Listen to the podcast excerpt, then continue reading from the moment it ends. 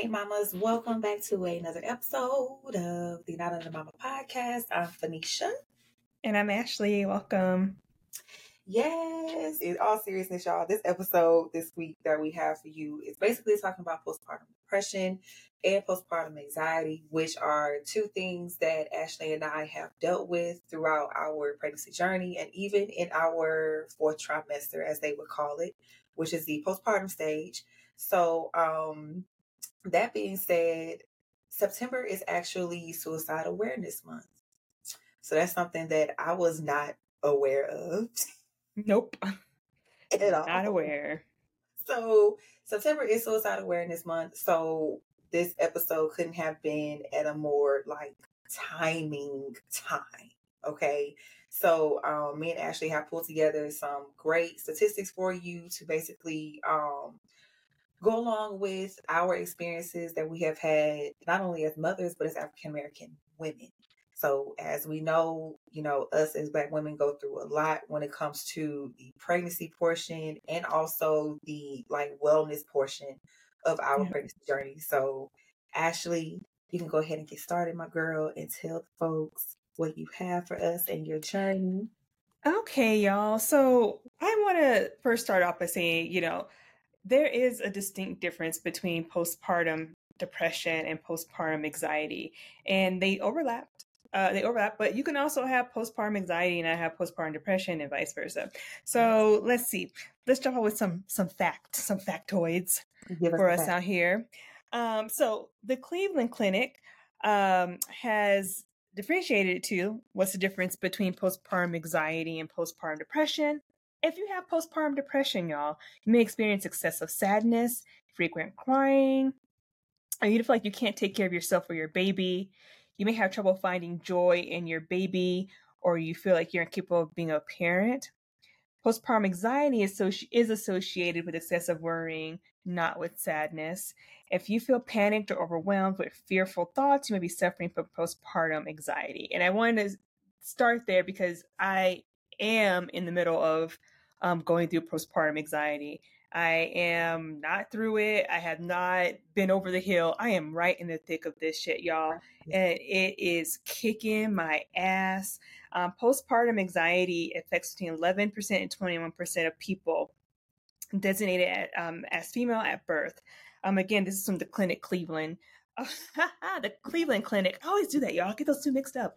Um, so yeah, just to talk a little bit about what's been happening with me. So I should start by saying that I'm not traditionally an anxious person, right? Before getting pregnant, I just, you know, I had faith in myself and my abilities. And if issues were to arise, then I could handle them, I could take care of them. There wasn't really any overall overacting imagination when it comes to anxiety. Um, and of course, I had, you know, this normal anxiety like everyone would have, like, you know, for a presentation or maybe um, anxiety about um, being a new person or something unknown happening. I don't know. It's just, it's just run the mill anxiety before I was pregnant. Um, and uh, Fanisia and I were talking about this, and I started to really think about when I started to see the anxiety creep in. And if I'm being honest, like, it, it was even while I was pregnant I mean, I was more depressed and anxious while I was pregnant, but there was there was like these little things starting to creep in, you know, worries about my baby's future. I'm worries if my baby was going to be born healthy because as many of y'all know, I have fibroids. Mm-hmm. I wasn't sure if he would even, you know, be born full like to make it to full term um, or if he was uh, going to make it, if he were going to be born without any kind of defects or disabilities because the fibroids take up so much space in my uterus. So I had those anxieties and they were scary but manageable. You know, I would talk to my doctor, talk to my girlfriends, and it would be like, no, you're okay, you're fine. You know, we're to keep keep this train going. So as long as we can, you're you're good. And so I my my fears were alleviated. Um, but then y'all, I had Jabari, and what started off as like like a little like a little like a little blip has turned into an iceberg you know? Like it really like you see the tip of the iceberg sticking out of the water and like beneath this is huge monolith of ice. That is that is where i'm at right now. Like the tip of the iceberg is what you see me like functioning right now. Um, but underneath that is this underlying anxiety like my kid is in the next room and I am afraid of something bad happening to him, even when we're in the same house, maybe he's being watched by my mom, who is who's a terrific mother, and my dad's up there, my niece, so he's protected, my, my baby's surrounded, but I have these anxieties, y'all. And at their worst, I think someone is breaking into my home to steal my baby. Um, I could be driving in my car with my baby in the back, and I'm thinking someone's going to open up the door and take him away from me. Um, it's it's actually borders on paranoia, like these types of things, yes. um, right? Like yes, it's a paranoid yes. behavior. Like like these like these things are gonna befall, like make like harm to your baby. And mm you mm-hmm. know, again, at the height of my anxiety, I I'm afraid to be alone with the with Jabari because I'm afraid like, what if I what if I slip and fall? On uh, in the shower and I break my neck and I'm unable to get to my baby and he's wailing, he's alone and it's just the two of us, you know, like those right. things, like these things that could happen, but most likely will not happen, right? right? That's like I'm like in the middle of it right now, and you know, I'm, it's it's a real struggle. It's a real struggle between like the side of my brain that's like everything's gonna be okay, everything's gonna be fine, versus the other side like oh no, something's gonna seriously harm your baby. Um, and I am looking for a therapist right now to help me deal with this because I is is critical. I'm not sleeping well. Um, I can't concentrate on most days, so that's where I am at, Fanisia, friends, in the podcast podcast verse. That's where I'm at right now. My postpartum anxiety. Yeah. Um, this shit it's is real. A, it's a it's a thing. It is happening right now, um, and I'm working through ways to like get back on track to be healthy. Yes, that's the thing. Like mental health is. Oh my god. Ugh. Uh, mental health is like a never ending cycle of like uncertainties because you can have good days, you can have bad days, like days like that's uh, where you legit just feel like you are drowning in despair and sorrow. Yeah. And that's legit how I was feeling while I was pregnant. And just from just from the like very beginning, immediately, like when I found out I was pregnant, of course, to me, I was like, shit, I don't want to have this baby. Like I'm mm-hmm. not in a place to have a baby right now. This ain't really on my agenda.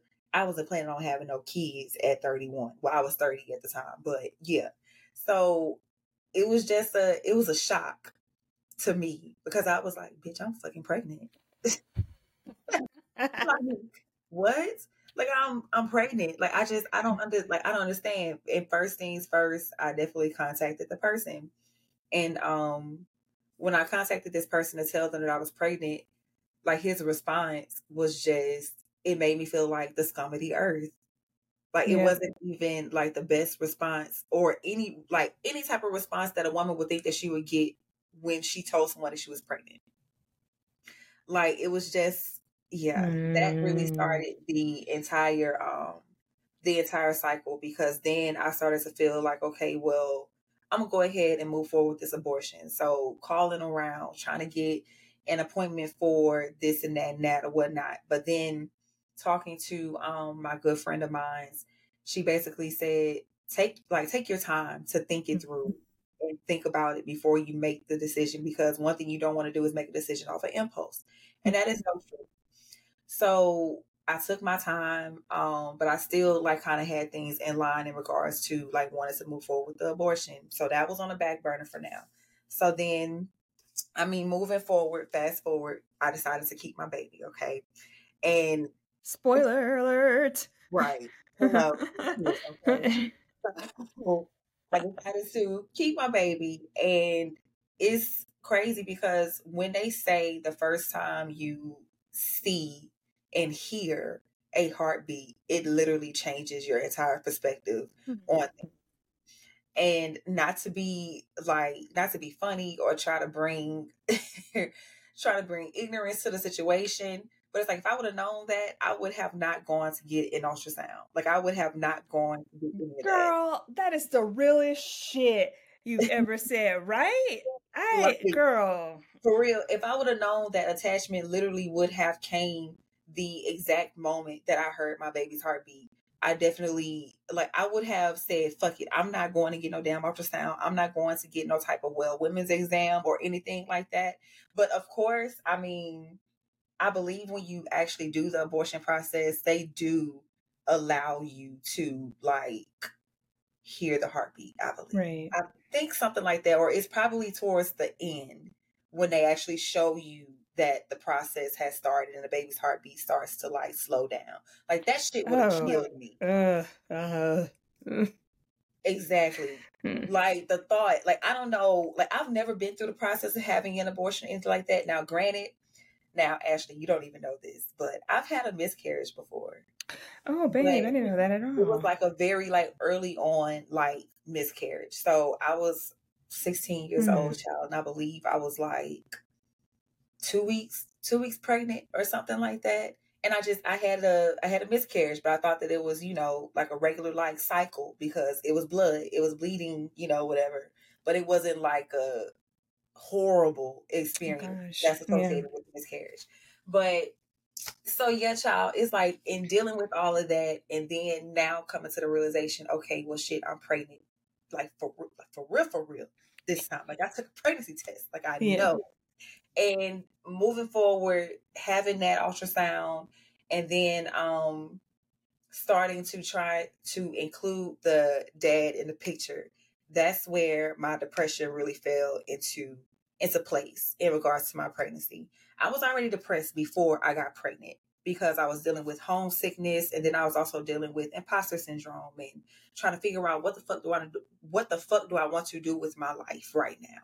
Because granted, Yeah. girl, I done made this move to Arizona. I done took this like courageous ass move and this risk and I done picked up every fucking thing that I had to my name and moved it to Tucson. And I still feel like I'm not enough. So like dealing with all of that, and then on top of that, girl, you found out you're pregnant. Yep. What the fuck is going on right now? Right. Right. I just had all of these plans and I'm thinking, shit, I was about to like move to Phoenix. I was about to do this and that and that. I was about to do more stuff with my job. And now all of that stuff is on hold because now it's not just me I'm thinking about, it's this little person. So I'm trying to include the dad on everything. And he's just being a complete dick from start to finish. And I just kept trying to, you know, keep that door open, you know, in hopes that something will happen. But then me being me, if you don't step up to the plate, bitch, I'm gonna step up 10 times more. Hello. Because Hello. like I didn't have time to waste on you. And granted, you know, while I was in Arizona at that time, if I wanted to get an abortion, we could only get it up to 14 weeks. Mm-hmm. Mm-hmm. So this was still in that time when I was thinking, you know, okay, so what are the pros? What are the cons? You know, I can still get the abortion, but I, you know, whatever. So, in deciding to keep the baby, that puts everything in overdrive. Now I'm just like, I have to get back to Houston. So I have to find a way to get all my shit back to Texas. I have to find a way to get all my appointments in and make sure that I'm good before I get back home. Like even just that and dealing with the OB situation, like I wasn't able to see an OB until I was three months pregnant. And that within itself was a stressful situation because I kind of felt like the people who I had um, before or prior to my OB that I finally found, it was just like there was no bedside manner. Like they didn't necessarily know how to address pregnant women. They didn't know how to care for pregnant women. And it just seemed like it was another day on the job for them. Like, Right. granted, I mean, for my situation, I was probably like, bitch, I'm ready to get this shit over with. Like, just tell me what the fuck is happening. I the fuck up off this bitch. But to anybody else, to anybody else who I've been there and was like, I've been trying to get pregnant like for the longest, and this is finally happening. And you sitting up here treating the shit like it's just like a, another ultrasound. Mhm. Like, where's the excitement? Where is the like optimism for this person that's laying on this bed here seeing their baby for the first time? Like, I didn't feel any of that with any of my ultrasound techs. And it was even to a point to where I had got a like a really disturbing call and somebody was telling me, you know, something about blood count levels or whatever. I think it's is it your H is HGL levels or H what girl the Yeah. okay. one of them levels that has to do like with the pregnancy hormone to find the pregnancy hormone and the percentage of it. So if the percentage is increasing, that definitely means that you're pregnant. If it decreases, that means that you're having. Yes, yes, I remember. Yeah. Uh, I know you're mm-hmm. talking about now. Yes, like at the very so, beginning, they do these like yes. this, this levels, mm-hmm. these tests. Yeah, exactly. So when I was doing all that blood work and stuff, this lady basically calls me and gives me my results and I was able to answer the phone at the time. So she left a voicemail. And bitch, when I say this woman called and left a voicemail on my phone that was so alarming, basically making it seem like something was wrong. But lo and behold, like she was just telling me, you know, that my levels were, you know, pretty high or whatever. Like I'm not like I don't know what the fuck that means. Like, can you explain? Like, it's my first pregnancy, so it's like shit like that. Like mm-hmm. that would mm-hmm. make you extremely anxious, and it would make you feel like something is legit wrong with your baby because you don't know what all these levels mean. Like, what the fuck does it mean that my levels are super high? Like, okay, can you go into more detail? But yeah, girl, like shit like that, that made me more depressed. That made me extremely anxious. But then, thank God, when I finally found my OB, um, before I left Tucson, she was amazing. So that was the first time I was able to actually like have a printout of my baby on the ultrasound or whatnot. So I was able to see him and stuff like that. So yeah, girl, like the OB situation definitely contributed to like 50% of my yeah. like depression right. throughout my pregnancy. Right. Like it was just it was crazy. And I don't think people understand like we don't come into offices knowing what the fuck to ask. Hello. Like, you know, it really like, first time mommy really means first time mommy. I don't. I, I hadn't been researching this shit because I hadn't planned on getting pregnant. It's like I had like this store of information in me, mm-hmm. like I had been researching for years, just on the off chance I did get knocked up. No, this right. that's not what happened. I didn't know a damn thing. Exactly. You know, girl, and, and it just it's. Ugh it was just so annoying to me. Like I understand every time when you get to the point where they have to ask, like if you're seeing somebody new, they may not know. So they're like, okay, is this your first pregnancy? And I'm like, yes. And then they'll go into detail about things that you may expect, so on and so forth. But then you have some people where it's just like, okay, is this your first pregnancy? And I'm like, yes. And they ask you questions as if you're supposed to know the shit. Right. Like, right. They kind of think like, oh, because you're because you're a mommy or you're gonna be a mom that you all of a sudden have like this wealth of information this automatic that just like just pops up in your brain. As soon as you're, you're a mom, like as soon as you find you're pregnant, you're like, all right, mommy, let's make these decisions. It's like first, exactly. stop calling me mommy. And second of all, like, I don't know what fuck I'm doing. Help me out here. Hello. You know? Right. So it's crazy for me. It is it's for us, I feel like being first time moms, there's an allowance of ignorance when it comes to I agree. You know, pregnancy. Like, because we legit didn't know anything about bringing this little person into the world. All we knew was, okay, well, shit, well, what do I do next? Like, I know I have to feed it, but okay. Change his diaper and shit like right. that. And, you know, what happened? Like, what about the health aspect of it? What about us?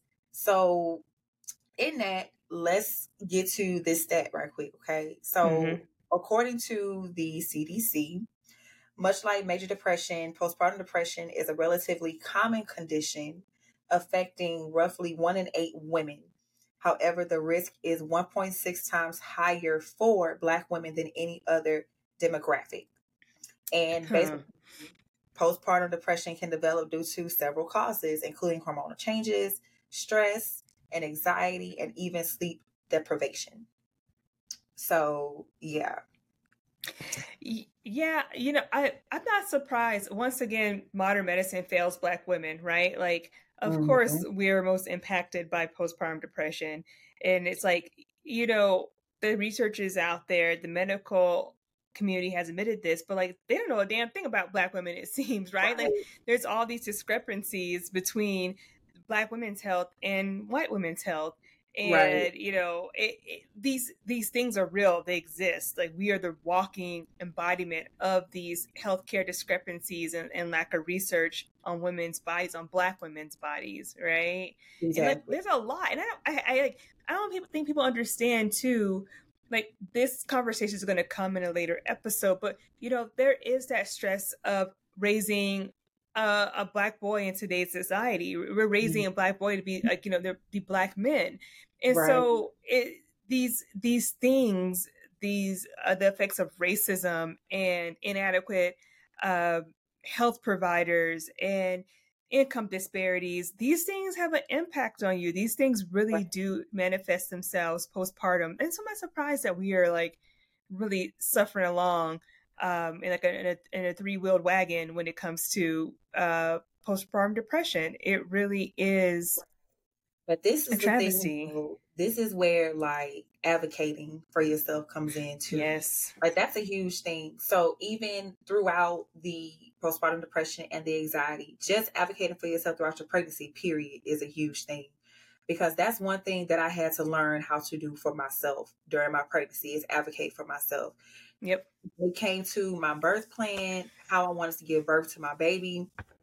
I had already had it in my mind, like, God, I really want to be able to have my baby vaginally. That's one thing. Because in doing like the research myself and knowing like what complications can come from, you know, cesareans and then anything else that they may possibly try to do, it's kind of like, eh, yeah, I want to try to, you know, have my baby vaginally or whatnot. So in doing all of that, and then like all the things like from A to Z, child, like how I wanted my room to be laid out, did I want my baby to have skin to skin contact with me immediately? Did I want an epidural? Did I want them to do oxytocin? Yeah, like yeah. all type of stuff. And you know, granted, no disrespect to any doctors out there, but sometimes y'all be doing the most.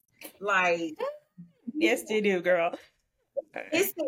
Because it's like you all tell us that this is our pregnancy and we can definitely like do things as we see fit but then when we ask you all questions about certain stuff or we have things laid out and we're asking you for your like, I don't want to say approval, but we're kind of like giving you the okay to say, well, this is my plan. Like, do you have any questions about it? You all come back at us and basically make it seem like, oh, well, that's impossible. I don't think we can do that.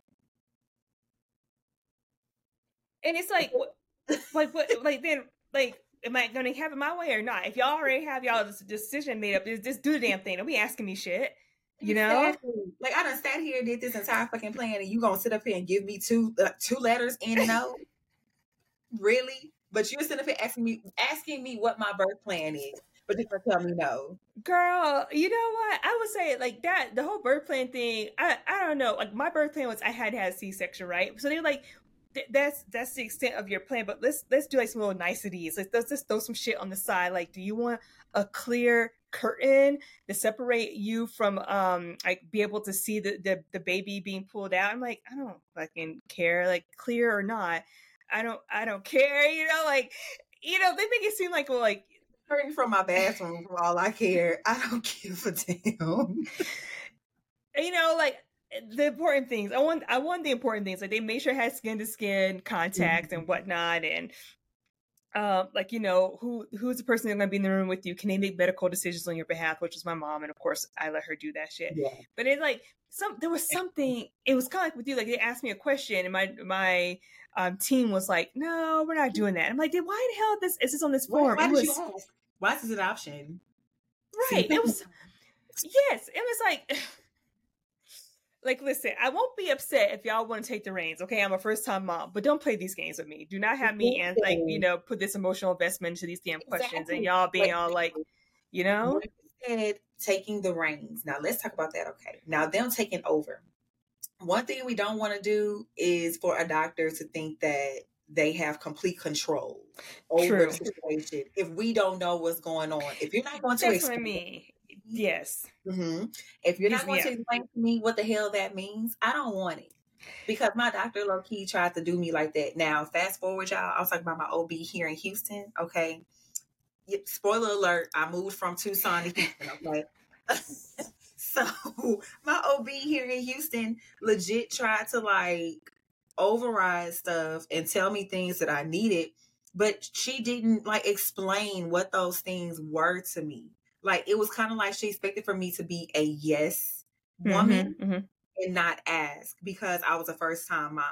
So let's like let's address the elephant in the room. Why are y'all taking advantage of first time moms as yes. if we're just like legit the most ignorant people on this earth who don't know anything. Now, granted, like I said, there is a level of ignorance to being a first time mom, but don't sit up here and legit try to make it seem like I don't have a right to know certain things or I should walk in a room already knowing these things. And if I don't ask, you're not going to address them. Like, what is right. it? Right. Uh? Right. And you're right. Thank you for clarifying that, She's Like, right. Your doctor needs to take the reins in in situations of emergencies, right? Like, if right. I'm if I'm bleeding out, there's don't be asking what the hell I should be doing. Like, fix the damn problem, doctor. You know, like don't don't do this. Don't play these games. But you're right. There are some circumstances where I think doctors, like, like, you know, the doctor patient relationship is a partnership in a right. sense, right? That's what that's what we need to understand. That's what everyone out there should be understanding if you're listening, especially your first time mom. Think of it as a partnership. It is not because this person is massively educated, they have a say over like uh, every single aspect of how you move your body throughout um, this pregnancy. That is not what this is at, at all. And especially right. if you just to like bring it full circle with this whole discussion we're having of postpartum depression and postpartum anxiety, a lot of your anxieties, a lot of your insecurities around pregnancy will be resolved if you speak up for yourself. If you tell doctor, hey, you know what? You do not yeah. want to go home at night, laying your head on the bed, think I should have said this, should have said that. And here it is, be another four fucking weeks before I see this doctor again for a checkup. No, a lot, again, a lot of your anxieties, it would be put to rest if you realize it's a partnership between you and your doctor and you still have mm-hmm. a say over what goes on with your body. And I kind of feel like I I don't know if I told you this when I when I was here. I actually switched doctors like two months out from my from my um C-section date. Did I tell you about this? No, I was trying to do the same shit, y'all. I was trying to get the fuck rid of my OB. Okay, like I was trying yes. to get rid of her before yeah. my baby got here. But I mean, unfortunately, there's like some type of liability to where. Yeah. You know, they don't want to deal with a patient if you're so far along in your pregnancy because if something were to happen, they don't want to miss anything. They don't have your full record because you're just you just moved over to them. Exactly, right, exactly. Right. Girl, mm-hmm. my my it was like you talking about you talking about like like natal anxieties, natal depression. Part of my depression, I think, by during pregnancy was the doctor I was stuck with. She was the doctor who had did my myomectomy. So for y'all, y'all don't know, myomectomy is when they take the fibroids off of your uterus. And so when I found out I was pregnant, I went back to this doctor thinking like she has my my history with the myomectomy, and so um, she can help deliver this baby. But like, I just forgot one key point about this doctor, and it's that she is fucking like flighty. Like she and arrogant too. Like flighty and arrogant. Like she will come into these appointments and stay like literally three minutes, right? Like three minutes with me. And I hate that shit. Paid my damn copay. You gonna sit here? Thank you. Sit here, and talk to me. Like even my mom, my mom came one time to see, like, just to see what, what we can do about getting this doctor to sit still for fucking twenty minutes to answer some questions. And she did the same thing. She said for maybe five minutes. Oh, you're okay, Ashley. You're okay. I am a high risk pregnancy, not because of my age, but because I have these fibroids. Sit your ass down and talk to me, okay? So I would leave these appointments not satisfied, fearful, y'all, anxious and scared of the future. And so finally, like my baby, my C section was supposed to happen in May. March, March 1st, I went to a new OBGYN um, at, at a, a, medical hospital and they immediately, immediately pounced on me I mean, pouncing to go away. Like they had a whole team of mm-hmm. women mm-hmm. to take mm-hmm. care of me, and every single appointment since like I went March first, and then I I was going every two weeks, and then every week, and then multiple times a week.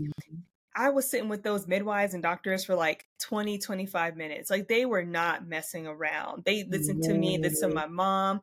There's an online portal where you can type in questions so that you're not sitting there awake with worry in the middle of the night about your pregnancy. Like you could just type out the questions and they would get back to you in a timely manner. Like these are the types of things that I think made the later half of my pregnancy so bearable because yeah. y'all know between Fanisia and I, like we we're we're upfront about this we hated pregnancy. It was not a fucking walk in the park. It was the worst thing. And I really, really do think like going to these new team of doctors um, to handle like this high risk pregnancy just it immediately took out like that that level of of worry. That first doctor I had, she's the reason I think that women and women of color die on operating tables because they are arrogant. Like she's arrogant. She thought that she could like there was no team, was just her. And like she was not listening to, you know, I'd be like asking about my fibroids and what they're doing to the baby. And she'd be like, Well, yeah, you know, we, we can't do much about it. You know, I'm like, I know we can't do much about it, but but like I don't want to hear that. Tell me tell me what's going on in there and that my baby is going to be okay. And then when I ask this mm-hmm. new team of doctors, these nurses about what's going on with the fibroids and what's it doing to my baby, they'd be like, you know what? These are the risks, but also keep in mind where there's life, there's a way. Your baby's going to make a way. Your baby, and like that's the shit you want to hear. Um, yes. You know, like my like and like and again, after struggling with depression, and anxiety for a full pregnancy, almost a full pregnancy, like to hear that level of optimism, you're just like, thank you. Like seriously, like I'm I'm laying my head down and I, I'm getting excited about this whole birthing process finally, all because they wanted to take the time to listen. Um, right. And I think I trusted my doctors. I, I lucked out. I, I, I trusted them. I ended up trusting them in a way I did not trust my first um, OB um, GYN. So yeah, girl, like I the the doctors are doctors are literally half the issue when it comes to dealing with um depression anxiety and pregnancy but we really need to talk about like post like what happened after yeah. we had like i i explained my anxiety but you i if if it's not too much for you i can you tell us how it was for you Fanisia? Like at the height of your depression postpartum depression once you had your baby in your arms like how how bad was it for you? So let's just start with the day i was getting discharged from the hospital. So the day i got discharged from the hospital i did not leave with my baby um he had to be taken to the NICU immediately after giving birth because he had ingested too much amniotic fluid. Or it's just a fluid that basically fills your stomach when you're pregnant. It's like a um like a lubrication somewhat. And when you give birth, this bag basically like it pops. This is this is the water that breaks. So he ingested too much of that. And um they took him immediately to the uh, to the NICU. So in dealing with that, I knew my baby was going to be okay. I didn't think anything was going to be, you know, wrong with him, nothing like that. It was just a matter of, dang, like I didn't get the chance to like really cuddle with my baby after he got here, after he was born. Of course, like I saw him, they laid him on my chest for a little bit, but then it's like they took him and like whisked him away. And my mom and my sister were the only two people that really saw him in the NICU until they like got him together and cleaned up and then that's when I went in to see him. But the day I was getting ready to leave the hospital, I couldn't leave with him. And actually, when I got home later on that night, I broke down crying. Like all the emotions mm. that I felt throughout my entire pregnancy came and they whooped my fucking ass. I was thinking about legit every single thing I went through throughout my pregnancy with this person who didn't basically give a damn about my health. This person who didn't give a damn about my like my well-being, like the fact that I was even pregnant, like nothing. And basically the only thing that this person was worried about was whether or not my baby was going to have his last name. So you don't give a damn that my baby is in a NICU. He has a feeding tube. You didn't even ask what that feeding tube was for. Was for like nothing. God forbid, like thank you, Jesus, nothing like traumatic happened to my baby. But it's like just seeing him with that feeding tube broke me down like damn i should have breastfed like maybe if i would have breastfed him he wouldn't need no fucking breathe like no fucking feeding tube like just thinking about all the stuff and feeling like i failed my baby and more importantly i failed as a mother i failed myself so i'm at home and i'm just thinking about all the shit is going through my head and i'm sitting there and i remember asking um asking my mama, like, Ma, do you think I made the right decision? Like, do you think I'm to be a good mother? Because I don't feel like I'm like I'm I'm a good mom right now. I don't feel like it at all. And not to discredit my mom or anything like that. I love my mom to death, but my mom comes from a um, generation where they don't talk about like mental illness and mental health. They don't talk about therapy. They don't necessarily know how to address certain things without coming off harshly or they don't know how to be as emotionally available as we may feel like our parents should be. And I mean, unfortunately, like my mom didn't really like give me the response that I was expecting. And at this point, when I was asking her that, like I legit just like I was bawling crying at this point. Like I couldn't breathe. Like I was crying myself sick. Like it was snot running down. Like I was just I was losing it. Like I was having a legit breakdown. And the only thing my mom could tell me in that moment was Fanisia, like, stop crying. I hate to see you crying like this. Mm. And it was already hard for me to express, excuse me, it was already hard for me to express how I felt. Like it's already hard for me to legit express my feelings in general on a day to day basis. But the one moment where I'm extremely open and mm. vulnerable, the one person who I thought could give me that sense of optimism, that sense of comfort, could only tell me, I don't want to see you cry. Like stop don't cry. Don't cry. You know? So that moment within itself really um that hurt. And at this point, the only thing that could really bring me joy was the fact that um I had gotten a call from the hospital from um or no, I had called the hospital and I had asked them about the status of baby to see how he was doing. And um I think I believe this was the next day and they told me that everything had cleared up. His lungs were nice and clear. They didn't see anything wrong and I could get my baby home. Oh my gosh when I say that was the only thing that brought me like joy and happiness within that moment, that was it. That was I didn't it. care about shit else but going to the hospital and picking up my baby and being in that moment of vulnerability. I don't know. It was just at that moment you just you feel like any fucking thing can happen at this moment and I'll break. Like if one more thing happens, yes, like, um, girl. I'm gonna fucking like I'm gonna lose, lose my shit. I'm gonna lose right. my fucking shit. Like I really mean right. I'm not being funny. Like I it's it's it's gonna go downhill from here. I mean I burned this right. whole fucking place down kind of thing. Yeah. Exactly. So at that moment, that's exactly how I felt. Like if one more fucking thing happens, I don't know what the fuck I'm gonna do. And even just after that, like after getting my baby home and getting adjusted, and that's another thing too. I really feel like people only say that motherhood is hard because they are trying to make the baby adjust to them rather than adjust to the baby. Right. That's good point. And yeah. I say that because you legit like you like it's this little person and you want them to be on a schedule, quote unquote.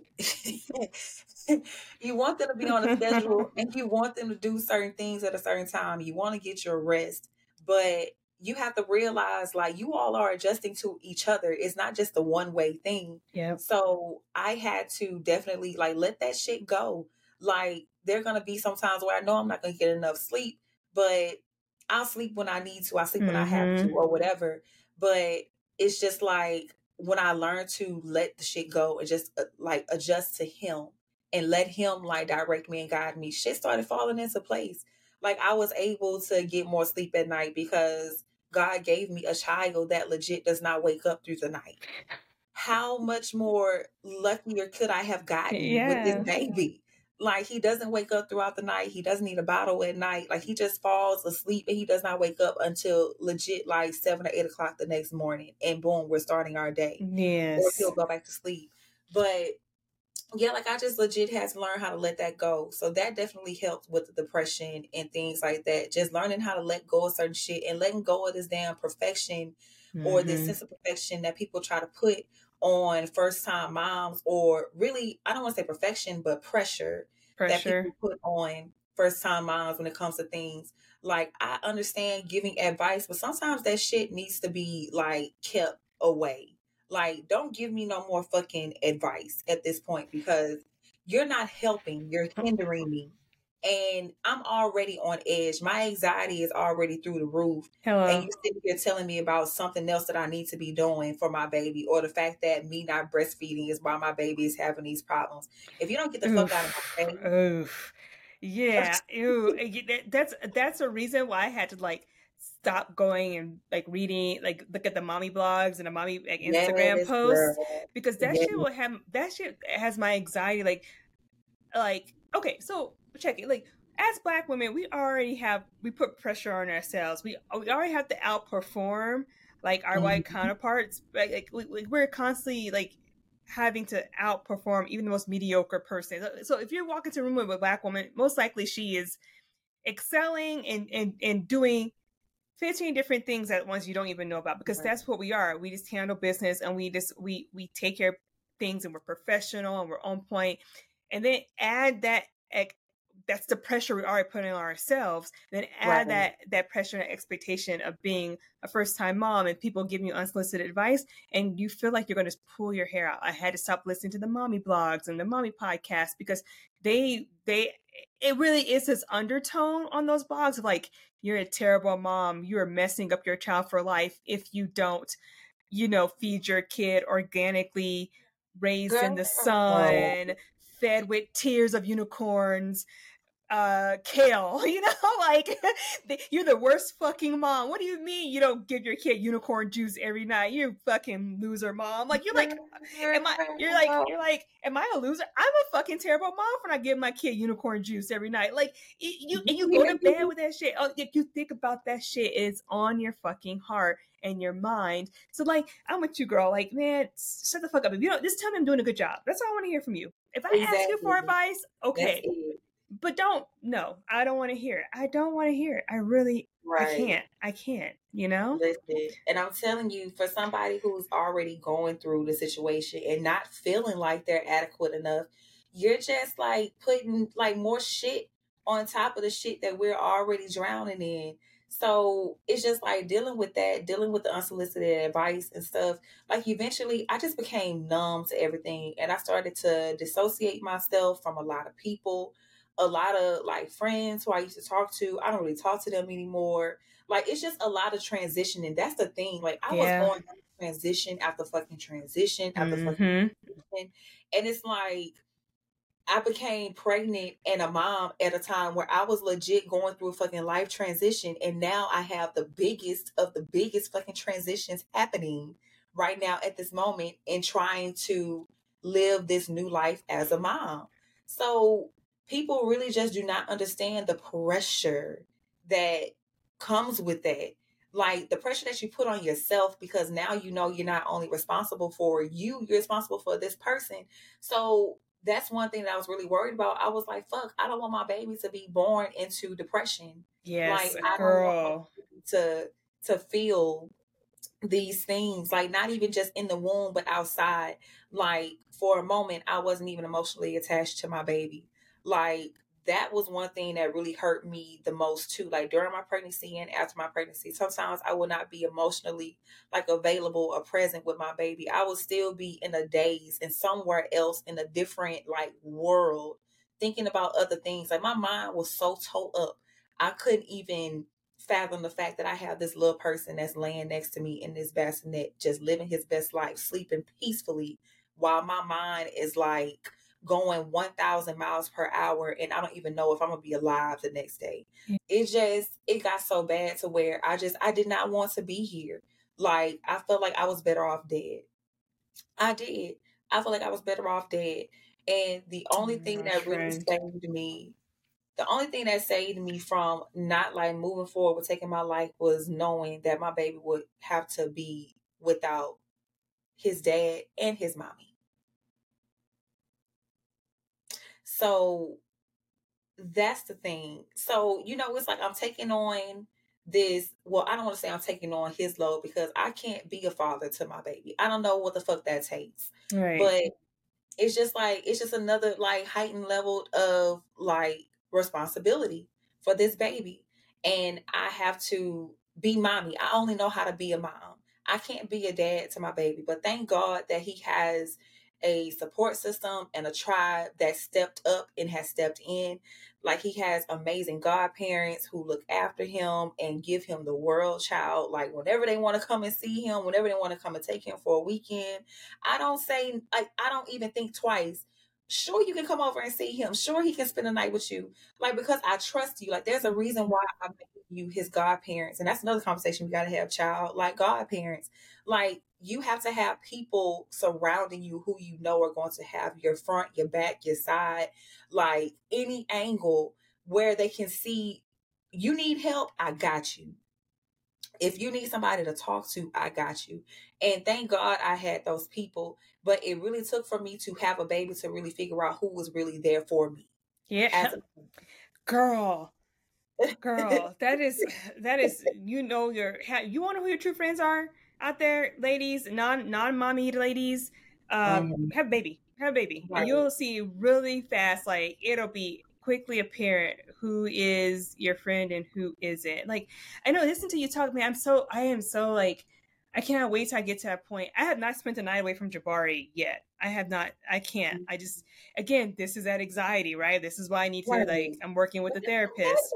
It's just like, yeah, I, I, I do, I do, I do need to give myself the time, right? Um, but I do want to get to a point where I have this healthy, a healthy um I would say approach to being separated from him.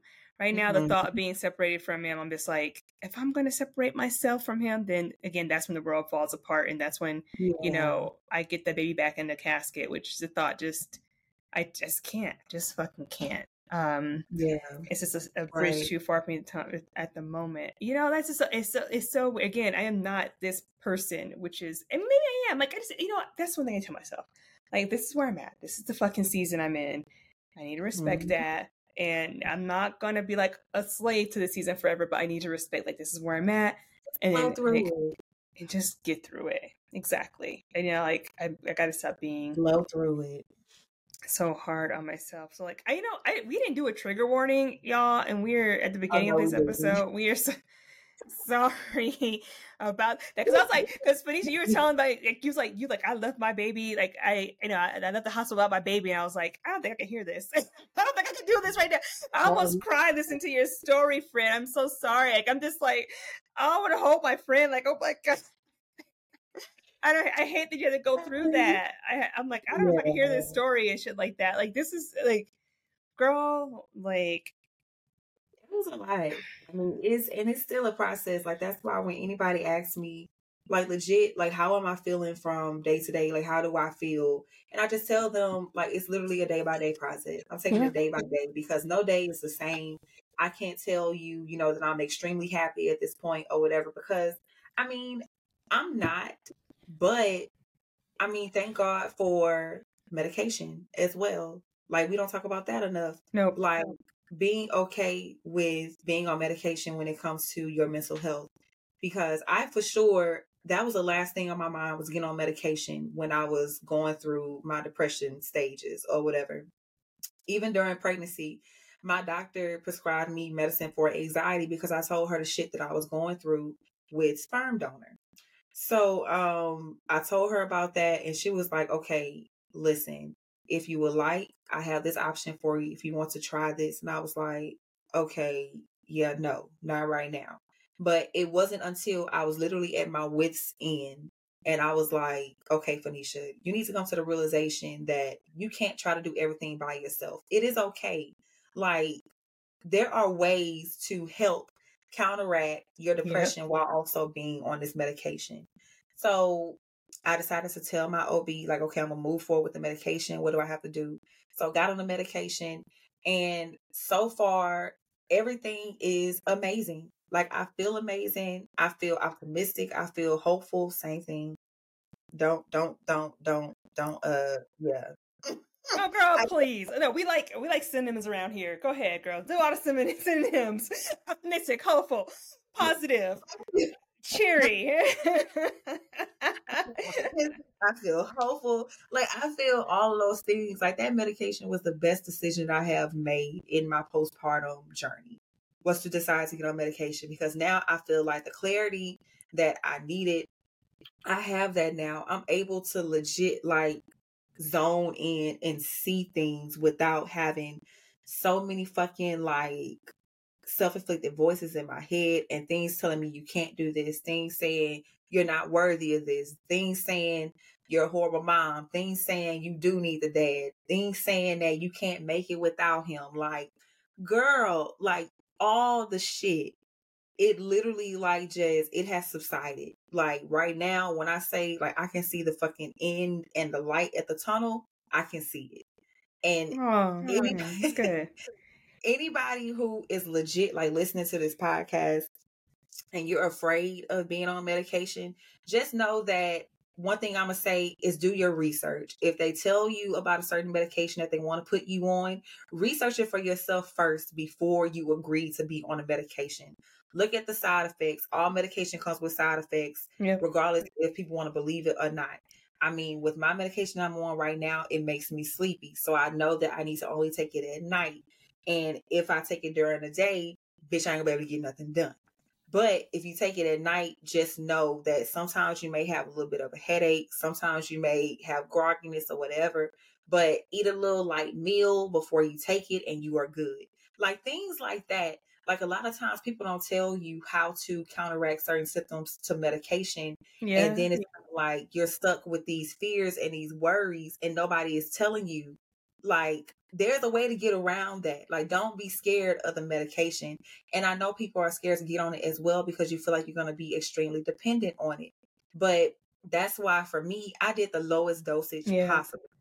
And with the lowest dosage possible, hell, I'm seeing like a complete 180 and I'm just on 25 milligrams. That is the smallest dosage of this medicine that I'm currently taking. So, and just like, just imagine at what it can do for you if you decided to go this route. I mean, if y'all want more information about it, child, y'all can hop in my DMs and I'll tell you. But yes. just know that medication is an amazing, amazing alternative and an amazing thing if you want to utilize that throughout your um, mental health journey. So, yeah, child, like medication for me, the one thing that I was so against is the one thing that's keeping me on top of this ground right now. Oh my, you know what? I it's that's such a hopeful thing to hear because I'm as as soon as possible when I see my PCP, I'm like, I need a I need an anti uh, not depressant, anti anxiety pill. That's exactly what I need. Yeah. You know, like I, I like this converse this part of our conversation because like you're moving into what I wanted to talk about too. Is like you know we we there's like a pretty heavy episode talking about postpartum depression and and things that have uh, like led to this, and then you know our anxieties. Um, but there's also a moment in time where you know you have to heal, and we're both in like in these mm-hmm. processes. Mm-hmm. And I liked how you brought up the medicine, like take the damn pill, y'all, because as much as you know, as much as much chitter chatter as there is around, like you know, like putting foreign objects into your body, sh- that shit works. You know, that shit yeah. fucking works, and it, it, like you said, it keeps you, it keeps you going another day.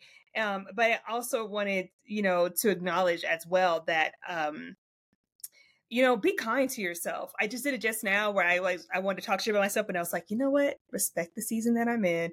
Be fucking kind to yourself. Like we said earlier, there's all types of information being thrown at you, and there's people making you who are going to make you feel shit about being a mother, whether you're booed up, whether you're single, right? And like, but but we have to give ourselves the leeway um to uh, to like really Give yourself room. Give yourself room. Understand where you're at and just give yourself the fucking room. That also means some of us got to like cut some folks out of our lives. And yes, you know, I like, yeah, and that girl, I just wanted to say too, like, you know, like y'all, this stuff right here, like we let it break us. We we're not gonna let it break us. We we're gonna we're keep gonna break our souls over here, okay? We we're gonna get through this shit, y'all. That is the that is the one thing I have noticed about like coming out at the end of like my pregnancy, a terrible pregnancy, to getting to where I'm at right now, even dealing with postpartum anxiety. Like I I have realized that you know as much as there is about black women us being resilient and us always having like keep our chin up through like bullshit there is something to be said about like being able to to get back up on your two fucking feet. Yeah, I was down for a minute. I had to rest for a minute. I was laid out on my side for a minute, but y'all, I'm back on my two feet, and that's what I'm proud of myself for, like getting through this. Like, and again, it's always a journey. It is always gonna be that. But like, thank you, thank you because uh, there are those moments where I just like I just I just don't want to get out of bed. I just don't want to cook. I just don't want to clean. Like, I had those deep moments, but I am so proud of how far I've come um, in this journey. You know, scary as it is, you know, I'm back on my feet and keep going. Shit. Yes, you know? we move. We move, girl. Hello. We move. Hello. I mean, the Dusties can stay their raggedy asses back there because they ain't shit, never gonna be shit, you know. But like, we fucking move. We, we, gotta, we gotta keep moving forward. That's what I'm gonna do for my baby, you know, more for him than for myself. But yeah, two mothers just trying to figure the shit out. Y'all know the tagline. Y'all know the tagline. We're just trying to figure this shit out. You know, that's what we're doing. That's and like you know, we were talking about this too, Fanisia. Fuck the haters. Like a lot of y'all seem to have opinions about single moms and single motherhood, but you know, we ain't going nowhere. We're, we're here. Shit. This is the best thing. we're we're here. This is the best thing, the best experience ever, and I would not trade it for the fucking world. No, not like, at all. No, even no matter no. how bad I felt like initially about the situation and being a single mom, like this right. couldn't have been the most like the situation couldn't have gotten any better. I'm just gonna put it like that. Like it's just it's amazing. It's amazing. Like, you just you never know what your strengths are until you legit have to be responsible for another human being. Yeah. That's just like that's how I see it. Like you just right. there's no way and I don't feel like I'm missing out on anything. I thought I would have this huge, huge like feeling of FOMO. Yes. I do not. I do not. I just feel like like I I can't believe I'm like one of these like you know women who is like all about my baby, super hyper eh, like hyper independent. Both Fanisia and myself, mm-hmm. we're we're very independent women. Like we, we that's I think that's been established like it's partly how we like recognize each other, right? How we see each other. We we see that in each other because we see it, we have it in For ourselves. Sure.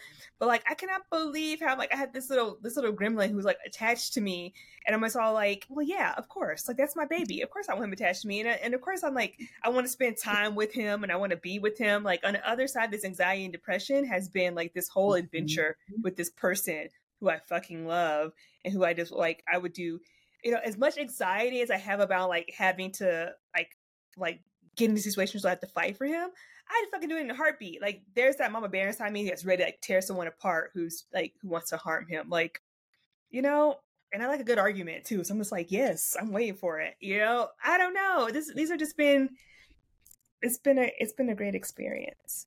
I just want to reiterate y'all that this like the things that you are going to, especially for my mamas who are um, new mamas, whether you just read out the pregnancy on a on a test on a stick or you had your baby yesterday um you know you hang in there. You keep your head up. Um you believe in yourself be kind to yourself ask for help when you need it. And these are just seasons y'all. These are just seasons that we're going through and we're going to get through them all right mamas that is it for this week's episode of the Not Another Mama podcast. Please be sure to like, comment, and subscribe if you are watching on YouTube. If you are listening on your favorite streaming platforms, whether that be Spotify or Apple Podcasts, be sure to follow the podcast there and leave us a review, please. Let us know please. how we're doing. We really want to know if these episodes are conducive to you and where you are right now, or even if you just like the entertainment factor, child. Because we listen, we these episodes might be serious, but we really crazy behind the scenes.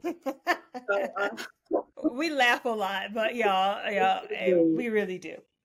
We laugh a lot. We have fun here. So, yes, please just let us know how we're doing. This is a fairly new podcast, so we just want to know, like, is this helping you? Let us know what topics you want to talk about, y'all. Yes, what resonates with y'all? Please let us know. Let us know, okay? Let us know, child. But with that being said, thank you all so much for chiming in. And this is Fanisia. And this has been Ashley. Bye, y'all. Bye, loves.